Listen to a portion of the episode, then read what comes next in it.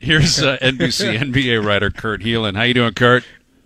I'm doing good, guys. And yes, I, I don't disparage Carl Lewis's singing, please.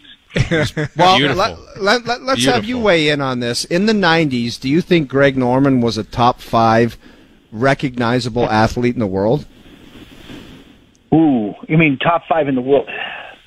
Like just his recognition Yeah, I'd have to think about that. My guess would be top, yeah, top ten, but maybe not top five. I'd have to think about who was there at that point. Yeah, Right, it's tough. he was Like, certainly. I mean, he was certainly a very popular name worldwide. He had the kind of engaging personality and won enough to stick around. So yeah. he was in the mix. We'll say that. I'll give you we'll the leave top it at ten. that. There's Kurt. There's a man of integrity, basically stuffing you in a locker with your take that Greg Norman was the most recognizable athlete in the world.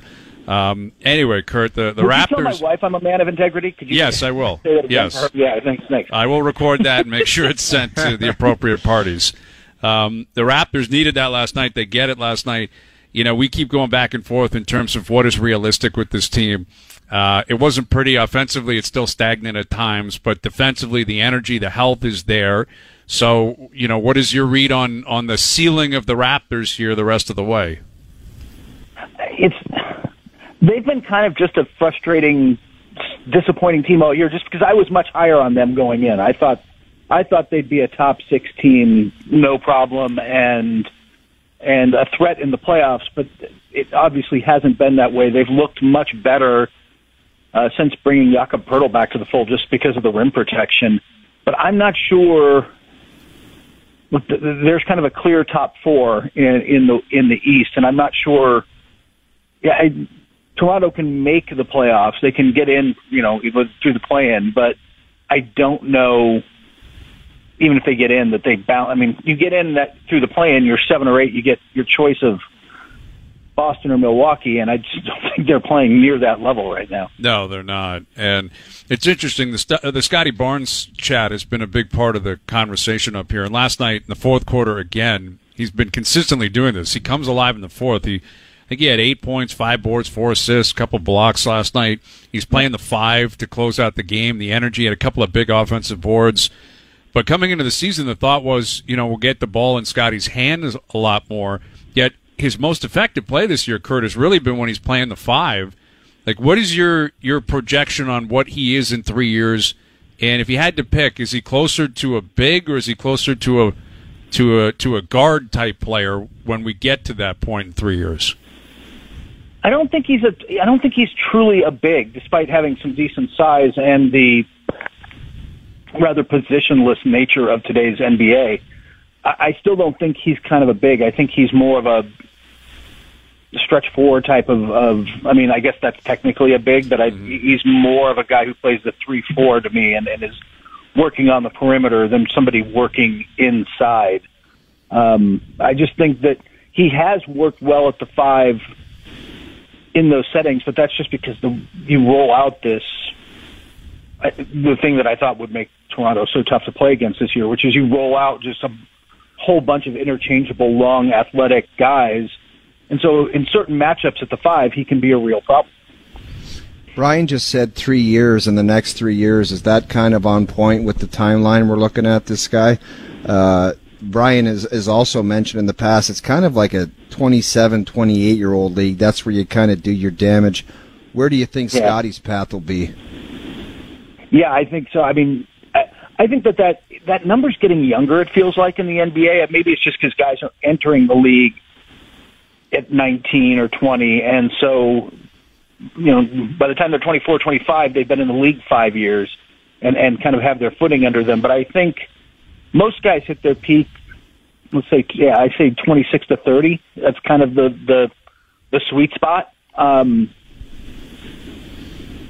and yeah, so I'd, I'd probably look at Scottie as like, okay, where is he in three years, and then how do we take advantage of those, of of the of wherever he is? How can we take advantage of those three years beyond that? Uh, he hasn't he hasn't made the leap. I think everybody kind of hoped for this year or kind of expected, but I think part of that was made a leap in the middle of last season, right? Like he, he I don't he, he didn't start off quite as fast as as as uh, you know. Um, Evan Mobley, but finished really well and, and seemed to find his stride the second half.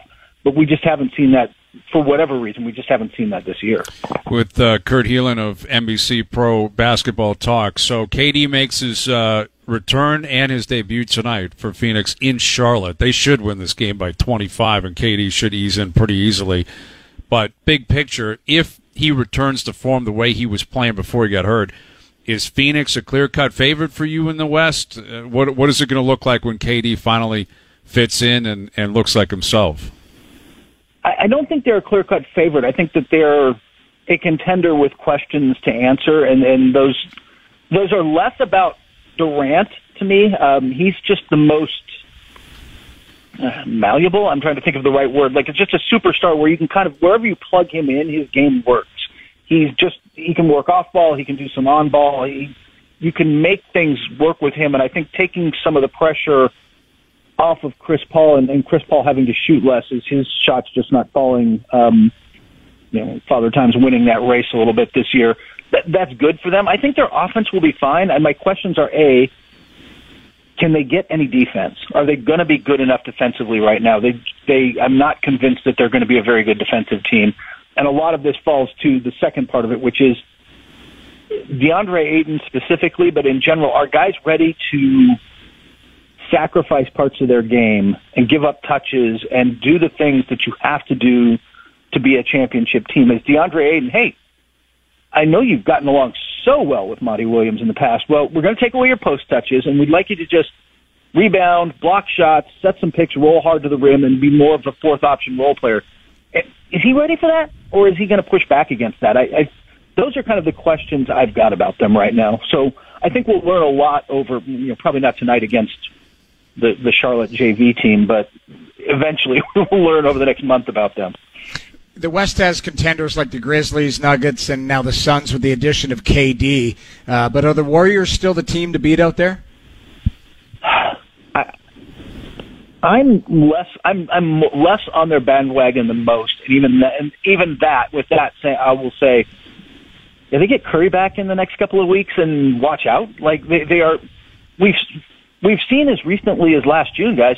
They ha- they they know how to win. They know how to flip that switch but they have not defended at the, the, that level this season. They, they are 21st in the league in defense, and mm-hmm. maybe again, I think they started out the season with a championship hangover. They certainly miss the depth that Otto Porter and Gary Payton the second brought last year, and they got Gary Payton back now, but he's injured. Maybe it all comes together in the last month, but I'm just a little less convinced that look, they're absolutely dangerous, but I'm just a little less convinced that they're in position to flip the switch as easily as, as I think we want to believe they will. I'm, I'm just, I'm really just hesitant on them this year. Yeah, seems like the same logic applies with the Lakers, where everyone's just assuming it'll come together, and it's just LeBron can't now, walk. He, LeBron's not playing for at least two weeks. I wouldn't be shocked if he didn't play again all year. Like if they lose a bunch down the stretch here. Yeah, well, that's and yeah, they, tonight um, um, they're going to sit Anthony Davis as well. Right? I mean, Why not? They're, they're, I mean, part of it is also that they're just they're 12. They're you, you guys know this even from the NHL, right? It's not.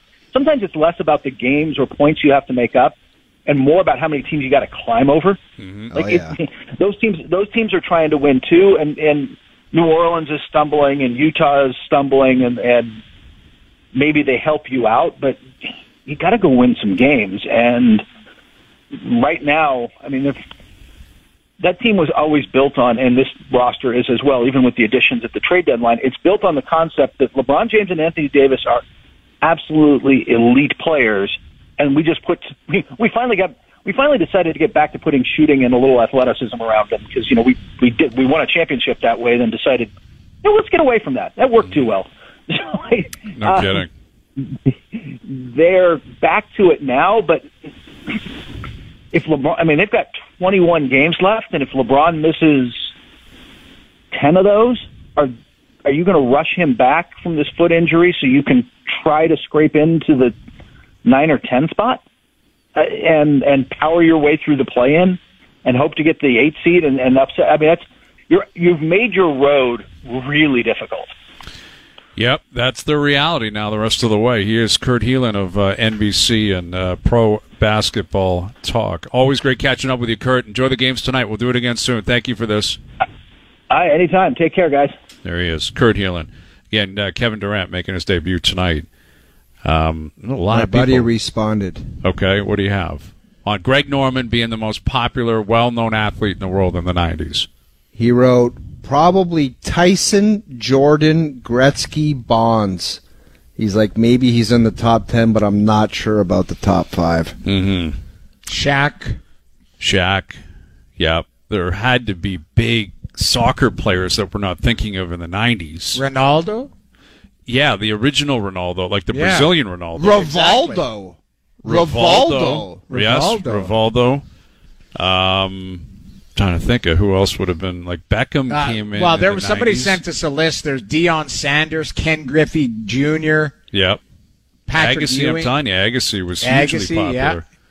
Yeah, Um, yeah, like- Greg Norman just like it's just a it's a goofy comment. I'm sorry, David Faraday, goofy. Okay, but he comment. doesn't deserve to be tortured for it. Like my God, he was in the ballpark. I'm Well, saying he's not in the ballpark. He's Yeah, not. yeah. He's down the street. Well, he was, and you're wrong. to say he's not is wrong. Well, he's in the ballpark. there there's probably easily like now I'm looking at it, probably 15 names that you would choose before that. Thanks. and his goofy hat And I and I yes. and believe me, here's the thing. I'm not a golf guy. I certainly knew who he was Of because course. of the hat. Of course. And you know, I used to call him the fuzzy shark. I don't know why, but like and the '96 Masters meltdown. Big- Everyone remembers that. yeah, that is iconic. But That is uh, iconic. Oh. Anyway. All right, so we'll come back with our picks, all right? The Arnie Palmer's coming up. It's an elevated event. It's a big one. It's a great course. Come back with those picks. Our best bets brought to you by FanDuel. Tee up Leafs Edmonton one more time as well. Overdrive continues. TSN 1050 and on TSN 2.